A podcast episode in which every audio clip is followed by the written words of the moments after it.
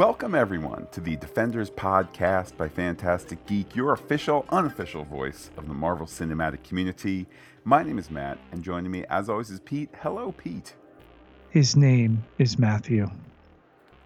The Defenders podcast by Phantastic Geek for episode 106 Ashes, Ashes. It's brought to you by the Victor Phonograph Company. Proudly introducing our new recording discs, guaranteed to last several lifetimes. Just don't bend them, it'll be ruined forever. Well done, Pete, and well done to those who already know what I'm about to talk about. But we wanted to officially on the podcast mention right here at the top that we are running a little uh, a little contest for those who leave a uh, review for us on iTunes. You will be entered to win what, Pete? You will be entered to win your very own Funko Pop Daredevil Masked Vigilante. Say that three times fast. Uh, that we will be drawing on the Tuesday, September 12th, episode 108 Defenders finale. Uh, so get your review in before then send us an email if you wouldn't mind as well, uh, just letting us know that it's there so we can catch it. We've gotten a number of respondents so far, uh, and you can double up entries, can't you, Matt? You sure can. You can leave a review on the uh, Defenders podcast by Phantastic Geek page on iTunes and the Pop Culture Podcast, uh, which of course simulcasts all our Defenders stuff. So, Pete, two opportunities to win, and as you said, an email or it could be a it could be a tweet, it could be a direct message, it could be a Facebook booking face, uh, just to kind of be able to match up your iTunes name to uh, who you are. So that way, when you win, we can have let you know ahead of time. That way, that way fake pretenders don't come in and, and try and swipe away your Funko Pop. No pretenders with our defenders. That is slick, Pete. While we are speaking about the pop culture podcast, I just want to also mention that we, of course, in the last week went to go see uh, the Inhumans IMAX release, and uh, we had some things and some stuff to say about it. And that's uh, that's all over there ahead of uh, us, of course, podcasting Inhumans when that hits ABC at the end of this month.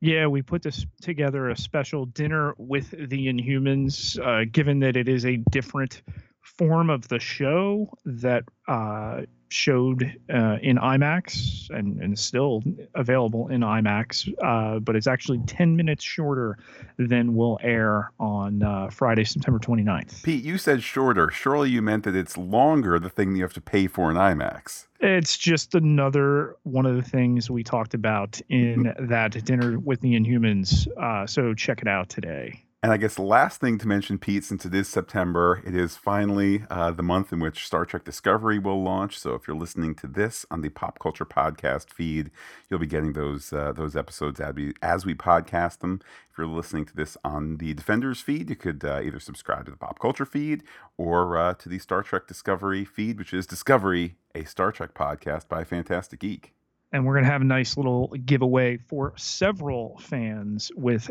that podcast. So if you're a fan of Star Trek, get over there to Discovery, a Star Trek podcast by Phantastic Geek. Well, Pete, I'm a fan of getting this episode underway because I don't know what happens after this episode, and I'm at the edge of my seat. So, shall we begin? Absolutely.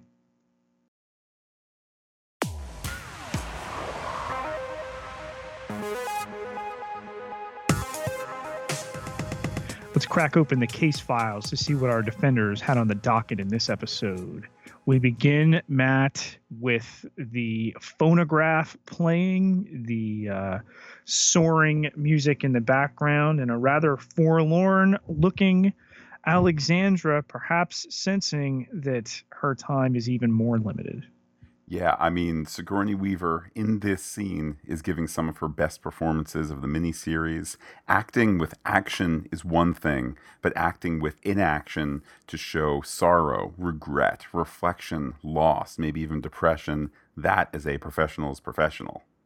I particularly enjoyed uh, right before the record starts to skip, we see her through there's a, a bottle or some glass object uh, in the foreground, which uh, just gives the image a, a lovely, complicated nature. But uh, she's got the scratch on the record here. She looks at it, it's kind of bent.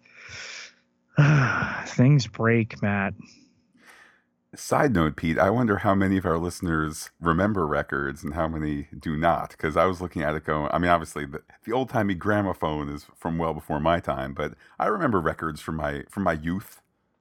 We used to love to play records at the faster speeds, so everything sounded like the Chipmunks. And of course, Pete, something for another podcast is your time spinning records, scratching you know, DJing. But that that's a story for another another time entirely. Pete, let's cut to Sowande's cut head. Yeah, rather uh, graphic image to uh, to open up on there, but uh, given the way that this scene is going to unfold, probably makes the most sense. It is, and it's a reminder of the the uh, price that our defenders, or at least Stick, insofar as Stick is representing the defenders, uh, the price that they have just uh, j- just paid. Um, it also is a reminder that, uh, of course, Stick has just killed Sowande. We have a little bit of recap going on in this scene. Uh, there is no chance of keeping him alive, especially now that tidy recap. Iron Fist is the literal key. Jessica Jones says, Wait, I thought that was a metaphor. Luke Cage says, Wait, a key to open something up. Pete, are you clear it's a real key that we can expect for people like me who have yet to see the next two episodes? There, there's going to be a fist shaped hole in a lock that they're going to put his hand into, and it's going to literally unlock a door lock something. Are you clear to, from this scene? He has to light it up, right? He has uh, to light up the lock. That's th- that certainly is the visual I'm expecting. You're not going to have uh, Finn Jones just stand there with his, you know, hand in a hole, um, and and things happen, you know. But are we clear? It's a key. It's a literal key. It's true, and uh, what's referenced here, although not concretely explained, the idea that um, the monks use Iron Fist chi uh, to do things other than fight. We, of course, having watched Iron Fist, have seen Danny heal himself uh, with the uh, the chi that he was taught by Bakuto. Well, that kind of runs parallel to what Stick has heard stories of the fist being used to seal things and open them, just in case you weren't clear about the whole key thing. Um, and it made me actually wonder at this point, Pete, there's so much kind of it's not over the top there's so much restatement going on in this scene. I had wondered to what degree does netflix which paints itself as very very hands off in the uh, you know kind of in the creative department at what point do they share the teensiest little bit of data with the producers and go you know you're two-thirds of the way through and this is a point where people who started on the first day might have peeled themselves off and they're coming back a day a week later you know have some recap in the first five minutes there just so everybody keeps on going. But oh, I definitely think it's a discussion given the metrics that they keep. I think that good TV also tends to do that organically.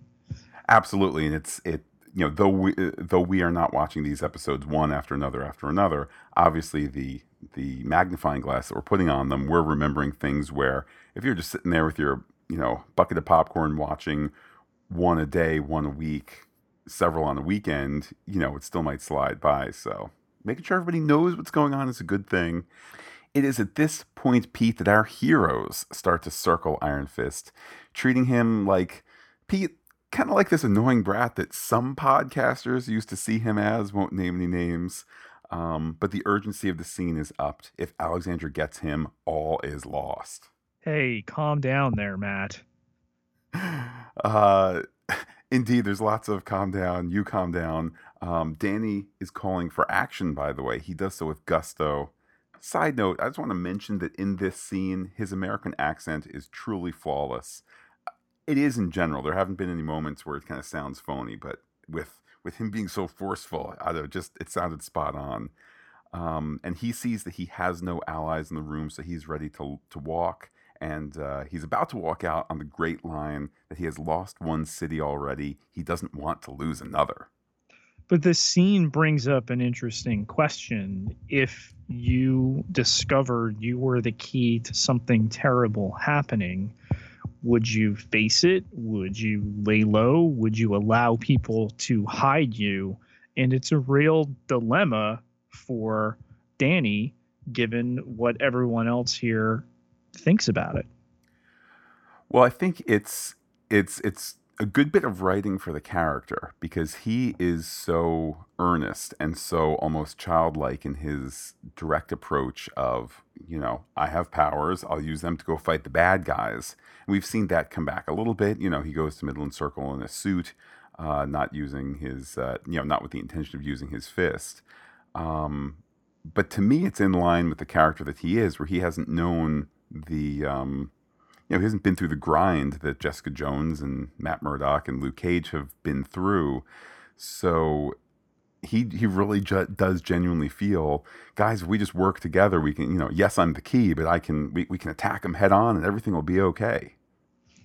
I mean, you you brought them together at the very end of episode 103. Here we are in 106 and we're we're pulling them apart at this point. It's a natural uh, progression um, in a in an eight part miniseries. But uh, damn, if this fight wasn't uh, pretty well done. Oh, it's a fantastic fight. We see the reserved Jessica Jones starting out on the sidelines until Danny shoves her. Then it becomes a proper fight. Uh, Danny splits spits blood for real. You know, at least the actor for real, spitting fake blood uh, and then his fist glows when he hits Luke. Pete, it almost sounds like a Death Star wave in all directions. And correct me if I'm wrong. That's that's new, right? The Death Star wave, or well, the like the, uh, the like, punch that uh, Iron Fist threw. The punch that, that has an impact wave of 365 degrees, and for those who have super hearing, you know, causes them pain in the ears he's never thrown one seemingly this massive. I mean, there was the big one that he did down into the floor of the um, the Rand building, um, but he's never torn apart, uh, you know, a decrepit theater like this before. Well, the fight is finally ended when Jessica Jones punches him, uh, and there's a great, great, great overhead shot shortly after he's been punched, you know, as he's received the punch, of Finn Jones, no stuntman here, Finn Jones falling to the concrete. It's a really, really great overhead shot. At that point, Pete, we head to the title card. Uh, this episode is written by Drew Goddard and Marco Ramirez. So I know that we had uh, we discussed uh, Drew Goddard's involvement in uh, Daredevil and whatnot. So good to see, or lack thereof, since he had left it uh, early on in season one. So good to see him here with the writing credit. And Pete, this episode directed by Stephen Surjik, director of one forthcoming Punisher episode, an Iron Fist, a Luke Cage, two Jessica Joneses, three Daredevils. It's the Defenders hat trick. And I was going to say that's a full house, man, or or a royal flush. That's more than a hat trick. Well, since I've been keeping track of directors for the duration of Defenders, this is certainly the first time I'm aware of somebody who has done Iron Fist, Luke Cage, Jessica Jones, and Daredevil. Uh, I'm not saying that certainly comes across that way. Uh, Pete, I'll add one more to that list. He also directed 1993's Wayne's World 2. Party on, Pete. Party on, Matt. Partying on uh, are Luke and Jess as they're bringing an unconscious Danny into some partially under construction uh, building here that I couldn't help but notice a little later in the episode, Matt. Uh, there is a half-eaten apple jammed into the wall. Yes, I saw that too. I, I, dare say it was slightly distracting, but it also I just imagined the life of it. You know that there was this construction guy and he. but it's it's apple. like rawly half eaten. That that thing would have been brown, man. Like, it it totally took me out of it too. Ah, the things that show up in HD. Um, I'll mention too, Pete. You you described it as another building. I think it's only clear later in the episode that this is quite connected to the theater. Although obviously, it's this looks in construction where the theater looks in demolition. I mean, frankly, it's probably two locations that through editing they're stitching together, but whatever. Um, there's a quick character catch up at this point as uh, Jessica and Luke are making their way uh, with, of course, Danny over Luke's shoulder. It's nice that they get to talk again, though each reminds the other that they could have called.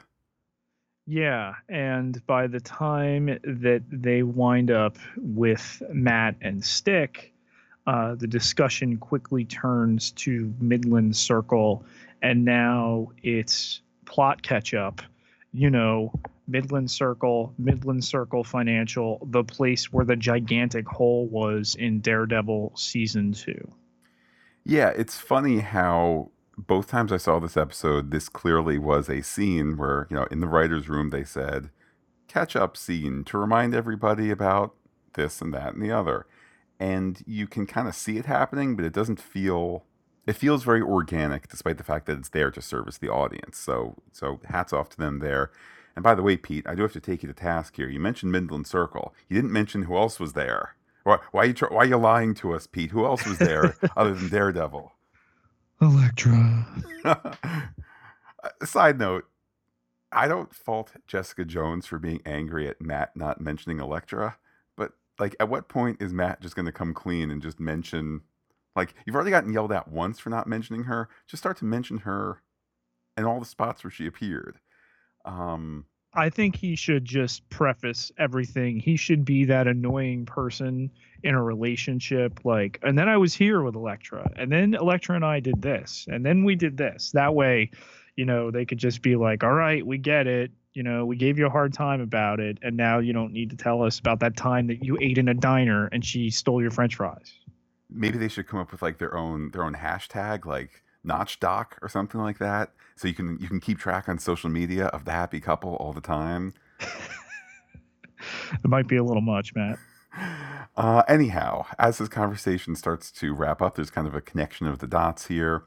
Um, if all of this is going on at midland circle how can we find out more about the building? We would need information from the architect which jessica jones says in present tense because it's probably not efficient narratively for her to say, and the architect is dead. He killed himself in front of me.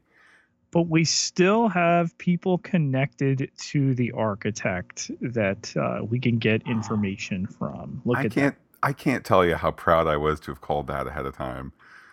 Anyhow, Pete, elsewhere we flash back to good Elektra, or I don't know. I, I have some thoughts and some feelings about good Elektra not actually having ever been that good, but better Elektra um, or Elektra Life One, uh, sleeping on Matt's couch. Elektra Light, yes. Um, she's sleeping on Matt's couch or not sleeping because he can tell that she's awake. This is a scene that's warmly lit. There's a tight focus on them, showing the love that they once had.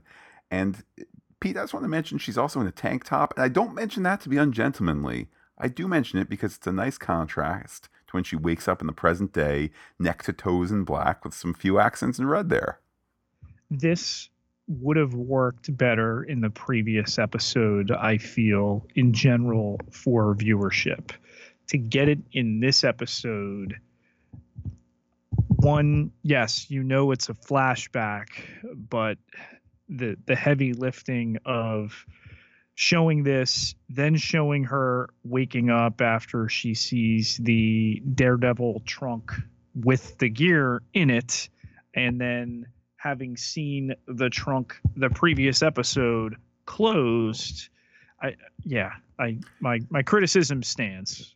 I'm going to disagree, and here's why. Had the last episode ended with her entering the apartment, creeping around, falling asleep in his bed, curling up uh, fetal position, and at some point in that you intercut to this flashback where things are good and things are happy, then you would end on the note of, oh, there's still good in her. And I'm leaving this episode with the taste of there's good in her. Whereas with this episode, you start things going, you have this flashback where you say, oh, she used to be good once. And then when she wakes up, there's kind of the whiff of goodness to her, but it, the episode's not making a promise that it, that it would suggest at the end of an episode where it's you know and we end with the good in her. Instead it's we're kind of pulled in different directions. Indeed i think we're being uh, artfully misdirected here with the with kind of the, the notion that she still might care for him. Uh, although i guess you could argue she does. We'll get to that when we get there. But i like it here. I like it here because it doesn't make a promise the way it would have at the end of last episode in the crate there. She does not find Matt's gear because he's wearing it, uh, but she finds a book uh, with Braille in addition to the prayer card from her funeral. Pete, it even mentions where her grave is. Something tells me we're going to have a scene there before too long. Back, though, we go to Stick, who's getting a box ready for Sowande's head. Uh, Luke shows up and says that Danny is still squared away. Uh, at this point, there's some plot knitting together. Sowande's cleaning crew was cleaning up uh, the last of the, the, you know, after having somebody had killed the last of the chase chased. So that's the cleaning crew that we saw, you know, Luke track and whatnot. Mm-hmm. And uh, Six, Stick says that he's going to be cleaning up this body, but doesn't want to share too much, uh, which Luke says is okay, and he walks away. Yeah, and we finally get some connection as far as exposition is con- uh, concerned between those people uh, who had been massacred and were being tended to by Cole and the other people of the cleanup crew and Stick. I mean, yes, it was a two plus two of there's uh, blood than he was seen with Alexandra, but now we definitively know he was with them, and that was the last of them. Back at Matt's present day apartment, still beat up, uh, he is changing to a suit. He apologizes about the mess. Uh, Jessica shrugs it off. You should see my place. Um, I like that we have some kind of backward catch up here. Does Matt work from home? He says he used to have a partner and an office. Now he doesn't. It's I had a, a, little bit of a problem with this scene coming right after Elektra was in there. Show us her leave, show us them enter, and she's not there. I mean, conceivably, she's there, and Jessica Jones is walking around, and uh, you know she's talking to Matt. I would. This is just a gut intuition here. I think a your concern 100% valid. It wouldn't surprise me if they filmed that and then maybe in an edit they said this episode feels slow, particularly since we're spending approximately the first third in very acceptable and organic ways doing recap, catch up, info sharing, info dump type stuff.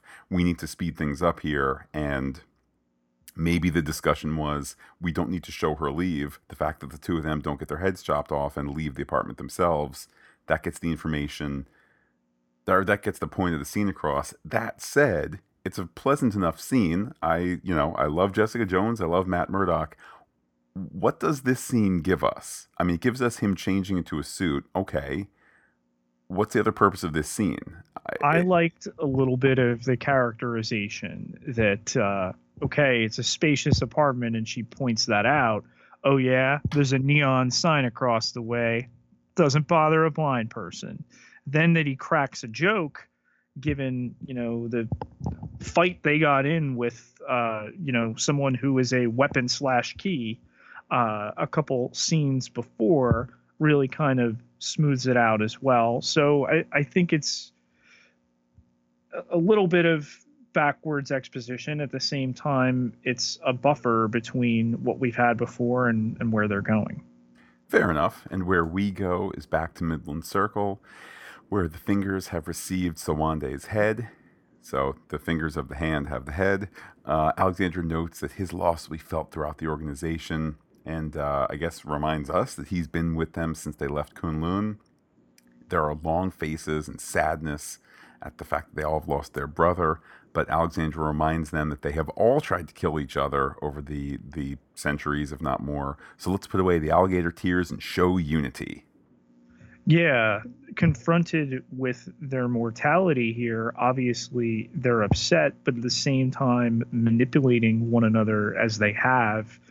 Gao led a revolution against uh, Bakuto and vice versa.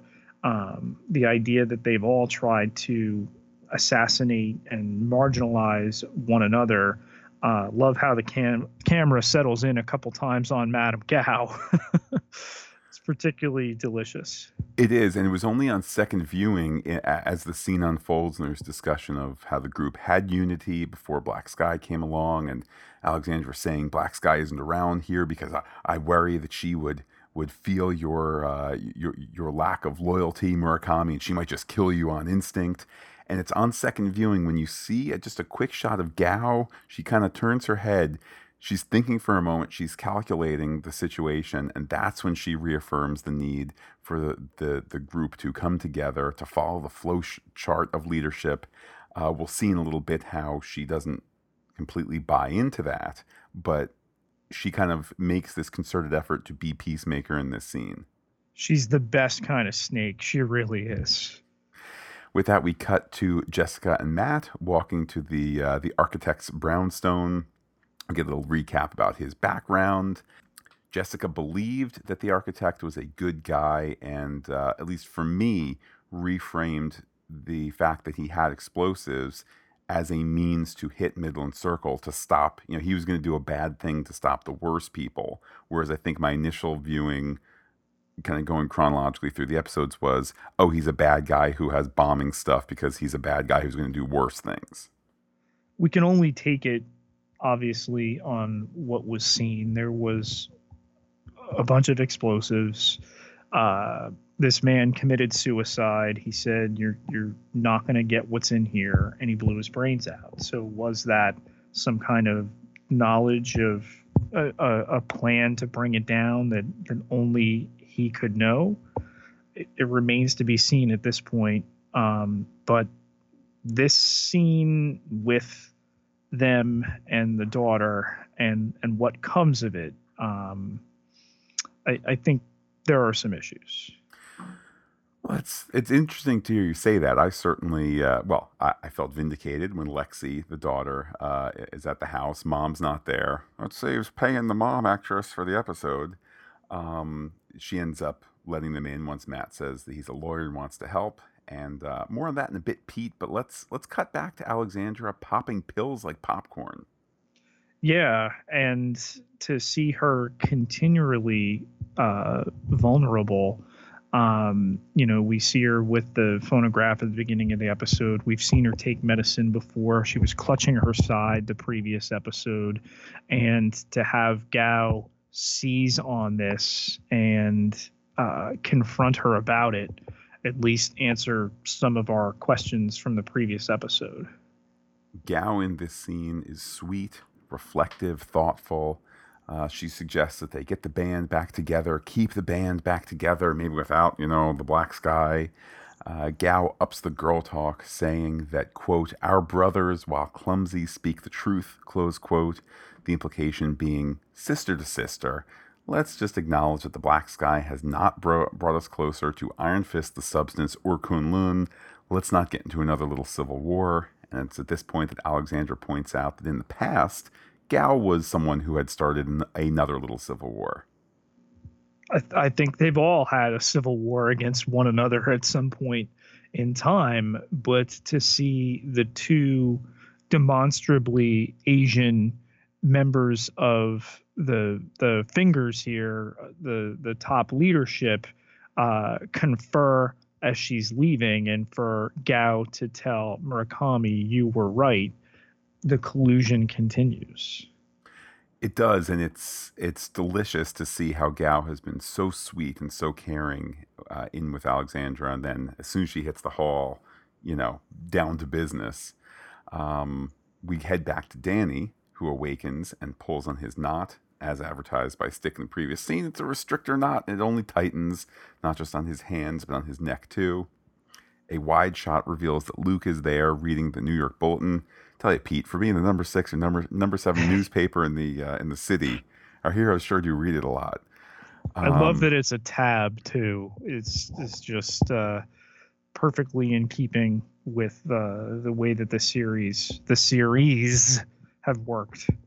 It's actually it's more to have a tabloid style newspaper is more photogenic for TV because you get yeah. big headline, big picture, you know medium text box that if you hit pause it, it it works or if it accidentally ends up on camera it works. So and also frankly you can hold it like a book so whatever the fake article is on the inside just keep that away from the camera and you're you're good to go. Anyhow uh, luke uh, references the we of the group but danny is incredulous the we had fought against him and then you get the reverse wide shot which side note there's some there's some interesting geography in how this particular scene in this space is presented. Uh, you're there's supposed to be this 180 degree line that you don't cross, so that way the audience keeps track of who's who and what's what. We don't get that here, and further credit to the director because we can keep track of who's who and what's what because when we get this reverse wide shot now looking down towards the door, Stick is in the background, out of focus. At first, he's not even moving, Pete. but then he's you see him doing something and it's a nice detail for things that will unfold a little bit yeah, and then Luke is over at the one wall where there are holes punched in it, and there's that darn green apple. Taking us out of it. Um, uh, Danny fights his bonds, and Luke laughs a bit. Uh, Danny, however, says that he sees things most clearly. And at this point, I have to say, Pete, I was totally with Danny. I mean, Danny is right. Hello, the team has been split up. The city is at stake you know they're they're not working together against this common enemy. Danny's absolutely right that they've been you know I mean this isn't all done by the hand, but the the suspicion that uh, that that Sowande referenced it's coming true. I think again using the trope of bringing a team together and then fracturing them. It, it can't just be hunky dory all the time. Um, this is an interesting way to do it over what is uh, you know Danny's use other than as a weapon? Can he be this key? Can can we trust him out there? And look what ends up happening by the end of the episode. There's a cooling between Danny and Luke as this scene progresses. Uh, Luke repeating some of the stuff that Stick has said about how he's going to do the crane pose and centering his animal. Danny IDs it as anima, a different way of viewing the world. Then they start to kind of trade stories, punching the dragon, uh, rocket launcher, shotguns, Jessica Jones, dragons. Pete, they're pals. Yeah. All the while, Stick drinks a um, a, a little vial, and it doesn't immediately register as to what would be going on there. All right, is this a is this a chi anima energy drink? Come to find out later, it's some form of antidote. Oh, you know what, Pete? I had not put two and two together. It's an antidote for uh, against the knockout gas. Yep. Oh, there we go. Pete on the ball. Uh, at this point, uh, Luke, as the scene starts to wrap up, Luke, I wonder, Pete, if perhaps destined by the storyline from the comics, he notes that he and Jessica had a moment. Now they're on completely different paths, paths that no way can come back together to anything approximating the comic book story, you know, in future seasons of Jessica Jones or Luke Cage. I like funny Luke here. We don't get to see Mike Colter play him uh, humorously enough, at least not yet. And um, you know, as the uh, you know funny guy to Iron Fist's always earnest straight man. Um, you know when he when he's given the detail about the molten heart of uh, Shou-Lao the Undying, the dragon, um, to have to come around and all right, tell me about the molten heart. I got hit by a rocket once, blah blah blah. And again, it's seeding things from those previous series that people are going to go back and watch him get hit by a, a rocket, and people are going to go back and want to see the fight with the dragon. And. Oh yeah, perhaps the dragon fight wasn't wasn't quite as advertised, but it's it's all good certainly. Room for season two. Look, Pete, I'm enthusiastic for Luke Cage season two and Jessica Jones season two and Iron Fist season two. It's it's all wonderful. With that, Pete, we head back to Lexi's living room. Lexi is angry. She is mournful. She's saying that her father kept work and life separate for what good that did him. Pete, I wish we had an illustrative story that Lexi could really uh, could really kind of relate with, told by Jessica Jones, but maybe something else that brings Matt to the scene. Thank goodness we have one. And what we get here is Jessica telling the story of another father. She recounts the story of Jack Murdock, Matt's father, uh, the man who got into trouble and tried to stop. Uh, at which point I was saying, well, wait, how does she know that? And it's a really handy way to essentially do, I'm not just exposition for Lexi to hear. And it's a great reminder that, that Jack Murdock was somebody who was in a similar situation. He was trying to do the right thing with the wrong people. Uh, but it sets up later how Jessica, as private investigator, has found out about Matt Murdock, found out about his past, and uh, it fits into a a reference made later on of you know they should trust each other by knowing about each other. So it's win win win. I like that they didn't explain it there. It just happens, and then later they return to it, like, "Hey, what was that about? How'd you know about my father?" So it's it's clear it was indeed battling Jack Murdock we were referring to, while not using the name and not identifying Matt. Elsewhere in the city, we are at Elektra's gravestone, and uh, Black Sky is there. So is Alexandra. Uh, they must have arrived very similar times, by the way, but thus is the magic of television. Uh, Alexandra reiterates that it was the devil of Hell's Kitchen that let Elektra die. By the way, Pete, that is a title that's growing on me. Um, she also admits to her de facto daughter that she, Alexandra, is dying and has used up all of the substance to bring back the black sky to be the de facto daughter, it is implied. So, some really heavy kind of Freudian mommy, daddy, more mommy issues here. I bet she regrets telling her they didn't have any more substance now. Um, well, Pete, it's funny you should mention the substance because Black Sky reiterates, "We need more of this, or we shall die, the two of us, Mama." And Alexandra reiterates, "When this is over, the two of us will together serve life itself." Pete, they're going to be best friends forever and ever. This Yeah. young, this young Black Sky, a daughter coming into her own as a woman, she shall never rebel against the mother figure here. Never. People don't need Uncle Owen and, and Aunt Beru to be pulled down by stormtroopers in order to reach their full potential. It'll all be okay.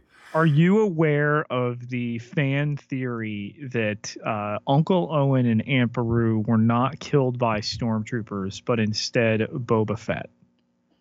No, but I instantly love it. One of the uh, more famous lines ever spoken to Boba Fett, Darth Vader tells him no disintegrations. And the bodies of Uncle Owen and Aunt Beru are skeletons. It's the only time that kind of damage is ever seen in the existing Star Wars movies. They are smoking, and uh, there is the discussion that Boba Fett was was on the trail there, that he took them out. It was not the Empire. Well, I'll do you one better while we're on this tangent for this scene here. Watching Star Wars on tape as I did as a boy, and since that was uh, changed from widescreen to, to full screen pan and scan, it used to be on the tape version that you wouldn't see the bodies right away, and the what they did in the edit for tape was to actually scan over to the ba-bum reveal that Right. they're there. So it's essentially it's a cut to it, or it's a it's you're kind of forced to see it right when the music swells, as opposed to a wider shot. The wider shot, the original shot, doesn't quite have the same oomph. Sorry, Uncle Owen and Aunt Beru. With that, Pete, can you take us back to Danny's room of a thousand knots? Will Danny be able to focus his chi through breathing? Uh, well, the discussion that he has with Stick about that certainly makes it a possibility. It's at this point where Danny taught so sensible once again. Hope you, you hear us, Donna. Look, I love Danny Rand. He's talking warrior to warrior to Stick. They're supposed to be on the same side, the same philosophy, the same worldview. They have a duty to win against the hand. Stick reminds Danny, however, that he is a survivor who is making things up as he goes along. Yeah, it was interesting to hear Stick refer to himself in in such a way. Um, that and the discussion about the chi here between the the, the two warriors. Um, but with Luke around again, effectively us as the everyman in the room. Um, it's it's just a bunch of mumbo jumbo uh, non-understanding the the clear motivation of Stick. Back we go to Lexi's house where she recounts her father's slow decay, how he withdrew uh, as work consumed him, and uh, essentially was gone long before he died. Pete, he would even sit at the piano without playing. Yeah, and the moment that's mentioned, I gotta ask here because I think it it works better than in our theory segment. Did did Matt sonar radar the uh the the Midland Circle blueprints out of the piano before he went over there, it just seemed like so direct. It's either that or it's complete story baloney. And the fact that he sits down and starts to play a song where he finds a sticky D What sharp. song? What song does he start to play? Pete, he starts to play the Defenders theme song on piano. How does he know the Defenders theme song on piano? It's barely been out already. There's already a piano uh, remix. Well, that I don't know, but it's a brilliant moment where he's been playing the piano and then the piano score continues from the on-camera Mhm, playing. mhm. There's this effervescent keyboarding tune that shows hope. They start to add strings to it as it's revealed that there are indeed the plans hidden in the piano, plans for the building. No, not for the building, but what is at the bottom of the hole, what is under Midland Circle. The Death Star. The Death Star, indeed. It's all connected. Surprise everybody. Marvel and Star Wars all coming together. Pete, do you know any any recently purchased archaeologists who can maybe go down there and and and do battle with a big giant ball?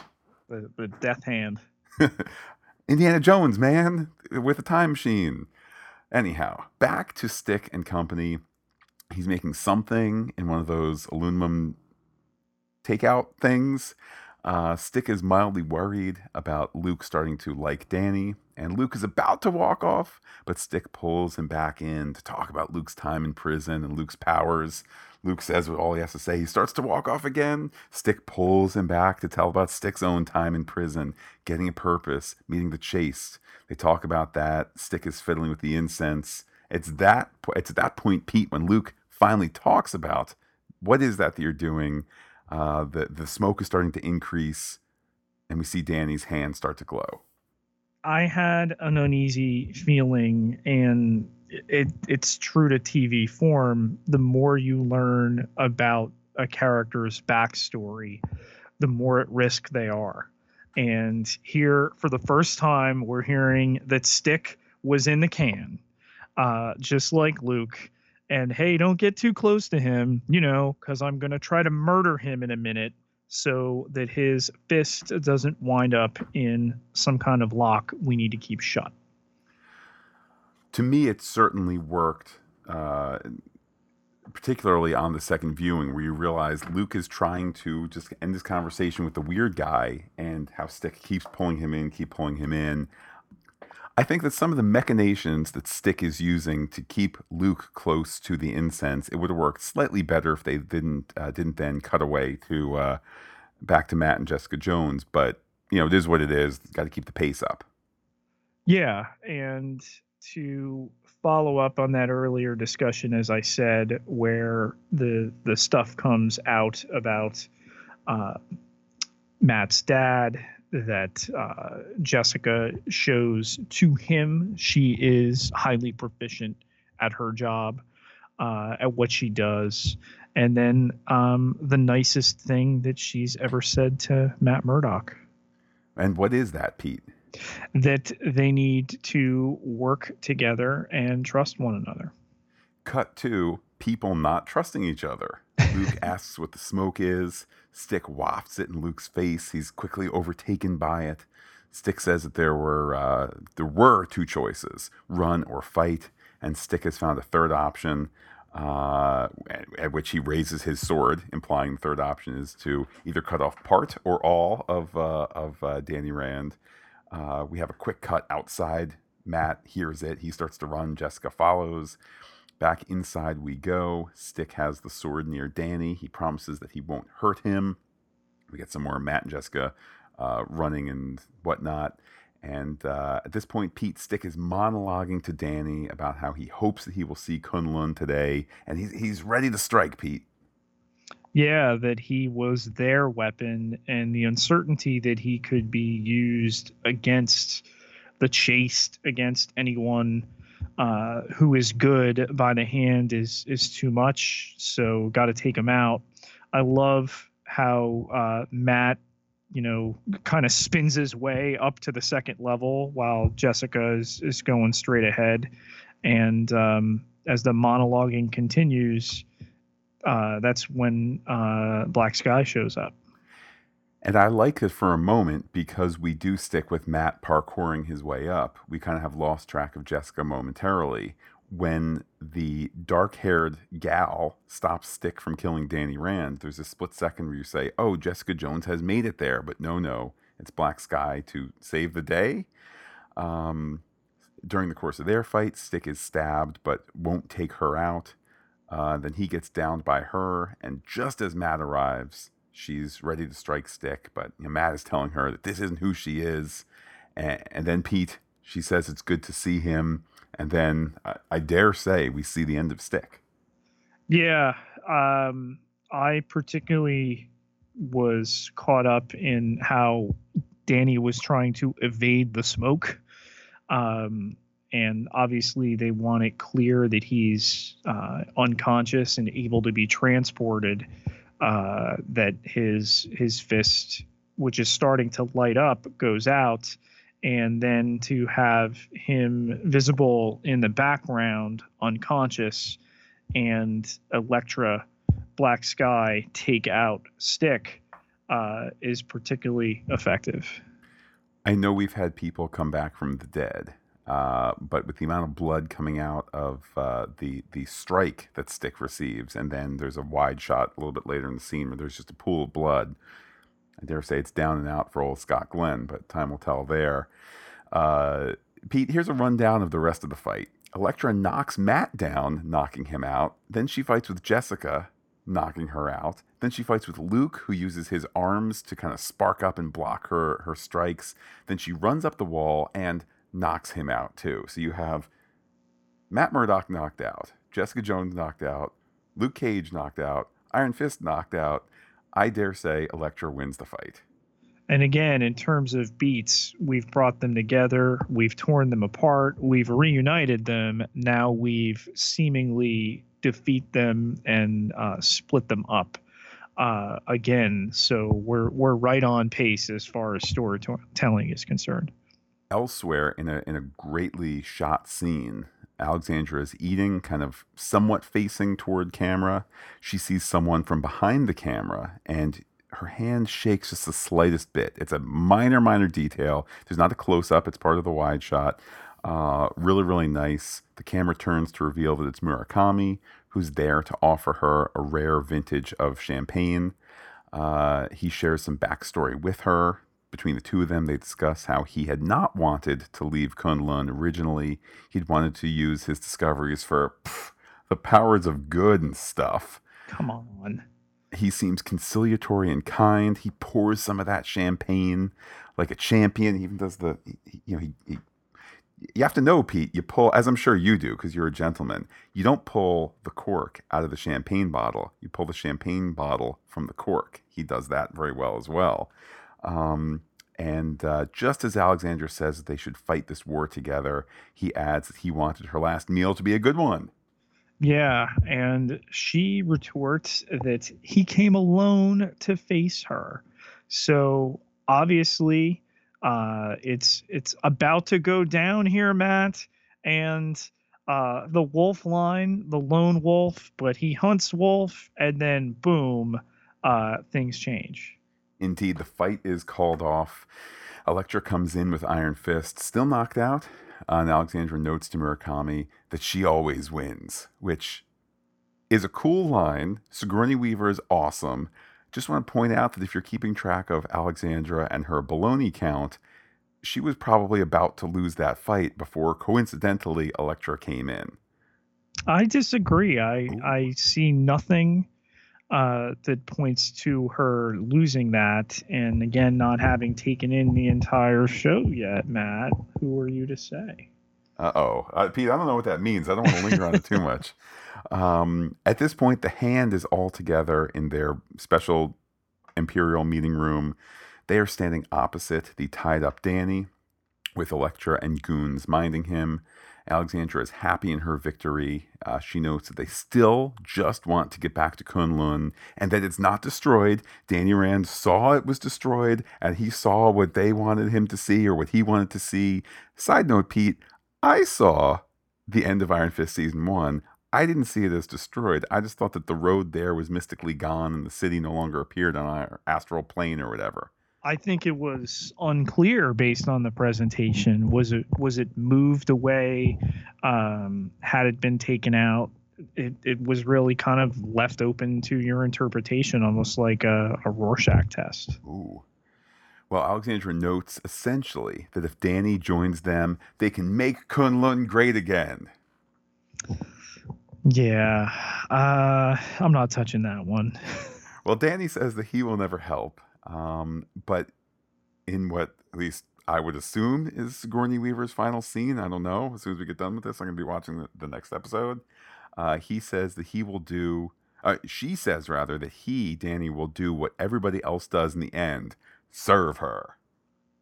Yeah, and that's all in the direction that we would expect this to go. There's two more episodes left. They have what they need, right? It's it's all working in this nice, neat, tidy direction. Absolutely, and uh, uh, Alexandra says as much. They're ready to proceed as planned. Uh, Murakami does say, by the way, little has gone as planned. Uh, Gao, Murakami, and Bakuto squabble a bit uh, focusing on getting more of the substance. And this is when Alexandra tells Elektra to kill Jessica Jones, kill Luke Cage, kill the devil of Hell's Kitchen, whoever he is. Thus, the implication being that she is dismissed from the scene. Alexandra then full on villain style monologues about her accomplishments. She kept everyone together. She kept the operation on track. She proved herself as the one and only leader. And it's at that point when Sigourney Weaver's eye line turns from the rest of the hand and looks straight into camera as she is stuck from behind, leading to the first uh, un- unintentional gasp. I know I've mentioned gasping at the end of episodes. You go, oh man, the episode's over. This was like, huh? I in no way saw this coming, Pete. I didn't at all. I was really, really stunned that they would do this, and particularly the way that she sells it comes across more graphic than it really is. Um, you know, you don't get any blood spurt on the screen or anything like that. Uh, she maintains her look at the screen, and uh, a little bit of blood comes out of the corner.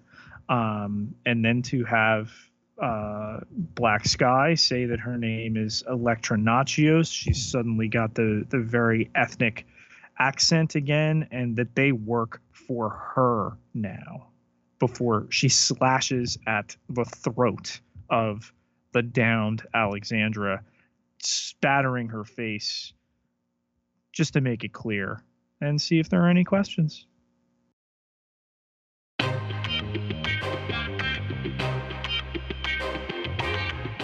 All right, everyone, turn to your right. It's time for the lineup. Pete, let's start with Alexandra, who I, I well, we'll get to there in the theory segment, but Alexandra in what might be her last episode. I mean, the writing certainly on the wall to see her in the beginning with the phonograph, a reminder of her extreme age, of her, you know, time honored appreciation for this music, of amassing records that play on phonographs that are bent an original now worthless. Um, the the scene that stands out is uh, the one at Elektra's grave for me um, that really kind of foreshadowed what was coming. Um, you, you, know, you, you see her with Murakami later, and as much as I hoped they were going to fight, I didn't see it happening, and obviously it didn't. Um, but Sigourney Weaver, through six episodes, you know, has done everything you wanted to see her do in this role. Um, is it only going to be six? Well, we'll have to see. That's why I got to be careful even on IMDb. You know, those episode counts are, are up front. I was looking up, I was about to look up the uh, actor who played Murakami, and then I, I quickly I realized, no, no, no, I'm going to see things I don't want to see.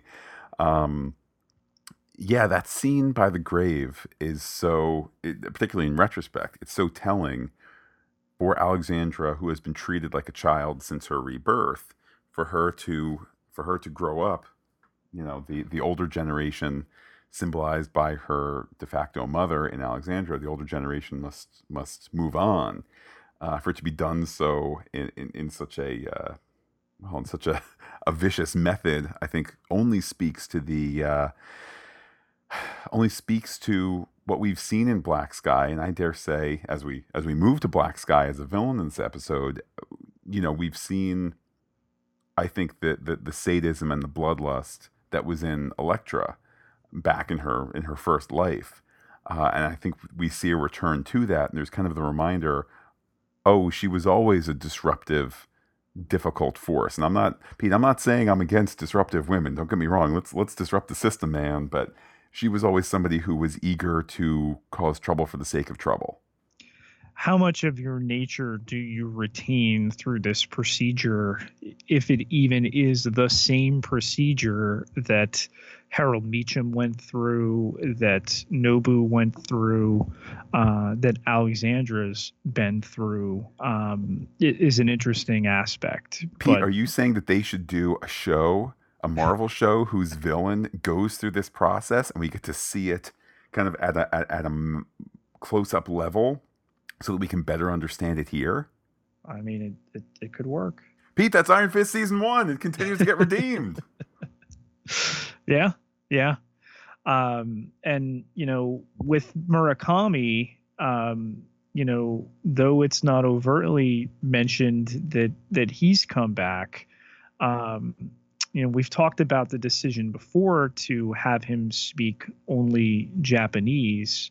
Um, the particularly calculating way that he works with Gao and against Alexandra in this episode, I found really compelling. Yeah, that was another kind of behind the scenes thing where I, I found myself saying, whose idea was this? Did somebody say, "Hey, this will help this will help the show in Japan," which I, hey, that's fine by me. I got no problem with that. I can read subtitles. There's plenty of shows on Netflix that are not in English uh, entirely, and and uh, I can handle subtitles. Was it purely a an artistic move? Was it boy, we love this actor. He doesn't speak much English. Oh, we want to get him nonetheless. Um, and again, I stopped my search because I didn't want to see you know and killed off in episode 107 in the most spectacular Marvel death yet, or something like that. So.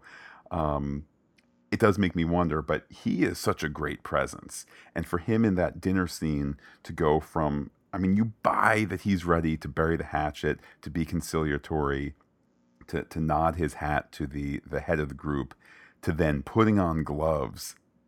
I mean, presumably the gloves with which he's going to beat the life from her, all in one scene to see the two facets of this guy. It is fantastic. Bakuto doesn't get much to do in this episode. I don't even really recall him speaking, uh, to be honest. But uh, his presence continues to loom, particularly in the confirmation for the group of the death of Sowande. Well, I tell you this: if nothing else, he got he got credits in the title sequence. Um, so that's that's that, that you know that beats some other people who have not ended up in that spot. Um, best of all, though, for me is uh, as we discussed earlier, we have the the Gao scene where she's you know kind of turns her head, she's analyzing the situation as it unfolds. I would even argue that in the reaction shot to Murakami, Bakuto, and Gao after Alexandra has fallen, they're all doing an, a, a wonderful acting job of shocked beyond shocked she looks the most shocked. She looks the most like I I I buy the chaos of the moment in her face the most, and it's it's just yet another wonderful performance out of uh, Madame Gao there. What a year Wai Ching Ho has had from being the the big bad on Iron Fist, and now being part of this massive and talented ensemble and right in the thick of it as far as a, a force of evil. Um, for for a 73 year old woman, it's just a, a tremendous career turn. Absolutely, and of course, I mean, speaking of career turns and people have been around for for forever. In what might be Stick's final episode, to see Scott Glenn, uh, who coincidentally just in this past week, uh, you know, pop on uh, Hunt for Red October, which has I mean, there's no end to the the packed cast that's there. Uh, he, of course, is the, uh, the captain of the American uh, submarine. I mean, it, it, a, it's a reminder how long he's been acting. B, it was almost shocking because he's been stick for so long. I mean, granted, it's been two or three years, it hasn't been forever, but he feels so ensconced as Stick that to see him in other things, you go, oh, yeah, Scott Glenn has been around forever. Yeah. And I got to tell you, seeing him stab through the chest there uh, certainly hurt. He's brought so much as a presence on Daredevil and, and here in several episodes of this series. You, you just hold out hope, particularly with the powers of the characters in the universe that they inhabit here, that there's some way he might come back around. Well, Pete, making sure that we come back week after week, and indeed that we have the uh, the infrastructure to do so, those are the people on patreon.com slash Phantastic Geek helping keep the lights on helping us keep continuing to dig down in our own midland circle.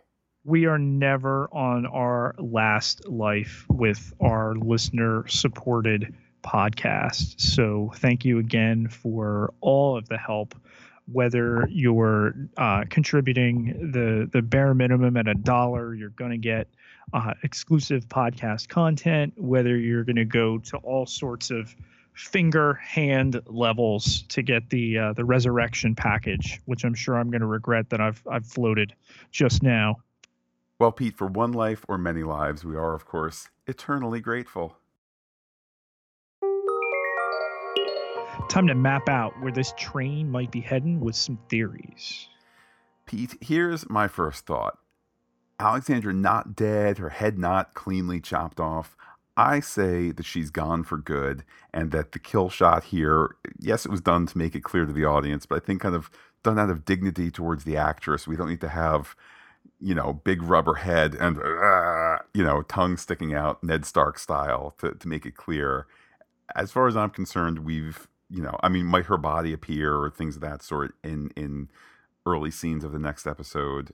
I'll grant you that. I mean, heck, we saw that with uh, with Cottonmouth and Luke Cage. But I think Alexandra is uh, is kaput. Pete, they pulled the same trick two shows in a row where you kill off the main bad guy six episodes in. I, I don't know if we can ever un, until we're not seeing the actress or actor anymore show up on the show and even then uh, not be secure that that is indeed the end. So, um, you know, I'm going to hold out hope that somehow Alexandra comes back in some way, shape, or form. Well, Pete, here's another theory that if excitement for the theater shows continues long enough, uh, and this is this is going way past Defenders, mind you, but I wonder if perhaps we're going to have the Luke Cage and Jessica Jones shows merge in the future. Perhaps something titled Luke Cage and Jessica Jones or Jessica Jones and Luke Cage, if indeed their characters do reconnect at some point, uh, much as they did in the comics. And they reconnected in just about the biggest way you can reconnect. I mean, that's certainly something that fans have looked for. There's that rich history between the two of them, and they've had a child and everything else in the comics. I think it's a question of how soon you go there. They've paired Luke up with Claire. Jessica's kind of off on her own. Um, that being said, you've you've had a, a Matt Murdock uh, Claire romance before. Matt's connected with every other woman it seems on the show, with the exception of Jessica. Um, so yeah, I, I, I think it's certainly something they can go to. I just am kind of glad that they don't feel like they have to go there just yet because of the strength of each of those shows first seasons. Not like, all right, let's let's bring Misty Knight into season two of Daredevil or Daredevil of Iron Fist, you know, because stuff yeah, slow and steady wins the race, particularly if if they're looking to pace future seasons of these shows. Um, I mean, whether it's the one is uh, second lead on the other show, as we saw with Mike Colter in the first season of Jessica Jones, uh, or other kind of novel ways to do it. It'll be interesting to see. I mean, I guess if phase one took us to the Defenders, it'll be interesting to see, you know, if we can use phase one, if that's not going to upset, you know, the Marvel film people. Um, it'll be interesting to see how things unfold now that the Defenders have come together, now that the, the miniseries is, uh, is done with. Well, not not done with for us, but you know, now that they've created the miniseries. Let's talk about Midland Circle, Matt, and the fact that the plans for it, this whole also details 30 stories deep, a perfect dome. Well, I tie that up pretty directly to uh, episode 102, 103, where uh, Alexandra is getting the private music performance, and uh, they found the thing, says Madame Gao, but there's a wall blocking it. Uh, I would assume that this is the thing that we've been that we've been dancing around for well since Daredevil season two, and certainly have been increasing the dance around this season. Pete, we better get back to the whole Midland Circle and get down to the thing in the next two episodes. Otherwise, like, you know, what is this? The killing where we're going to stretch it out? Madame Gao says to Alexandra that the black sky was always her prophecy and her vision, which I think was particularly interesting to hear. And then to have her seemingly kill her adds a real, uh, you know, sharp edge to that point. I think certainly um, if the rest of the group feels that this this deviation to to black sky uh, has indeed been a deviation and not something that they were necessarily on board with other than giving their implicit okay to the person who's in charge um, to them there would be no surprise that this has gone off the rails to the point that the uh, you know that the monster has killed the creator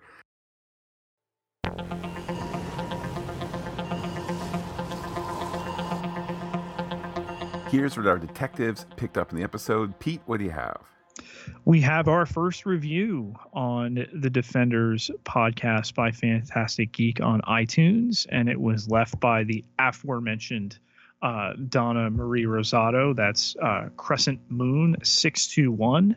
The headline is Best Podcast Around, five stars.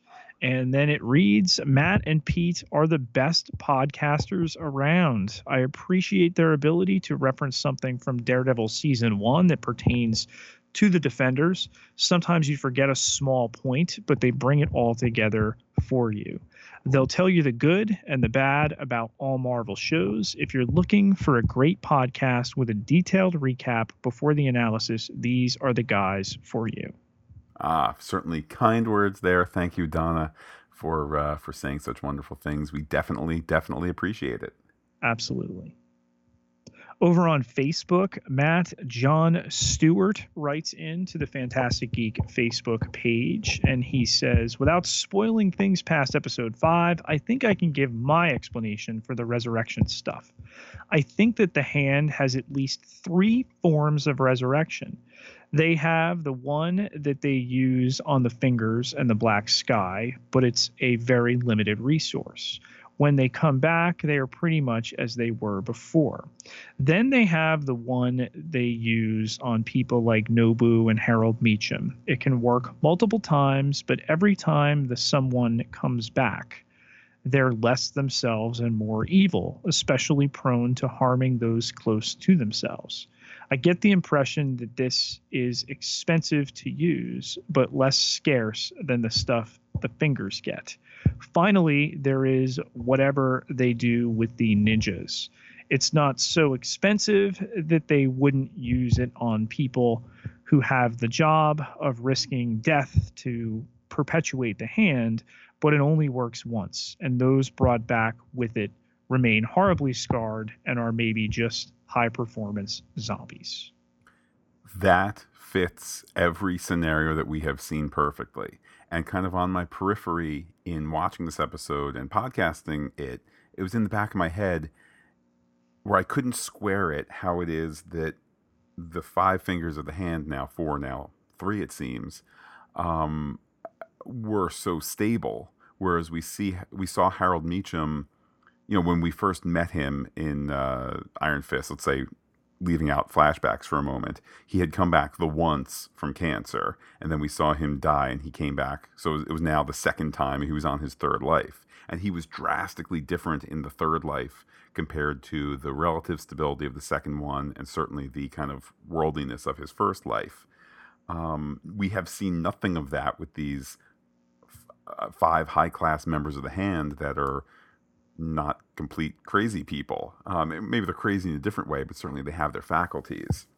I mean, we have scars on Elektra. So is it something that with time, with, you know, the the platinum resurrection package, those those go away? And, you know, if if you're you know sitting in the the back rows at at the resurrection convention and you know you're you're just happy to be there. You know you don't you don't get the the platinum package. You don't get all those benefits. I i don't know. It's an interesting aspect to uh, consider um, particularly the way that we watched Harold and um, Harold uh, with with multiple deaths, uh, you know, lose more of his marbles.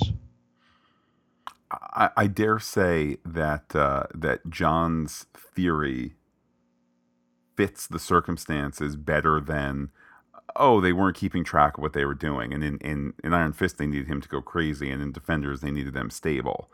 Uh, I don't know if in the background they had such a theory, or if perhaps it came together as they realized, oh, Harold Meachum was one way. We need people to be different, but it's 100% plausible. I, to me, that's that's canon moving forward. Unless we uh, unless we get more information, it just it works perfectly.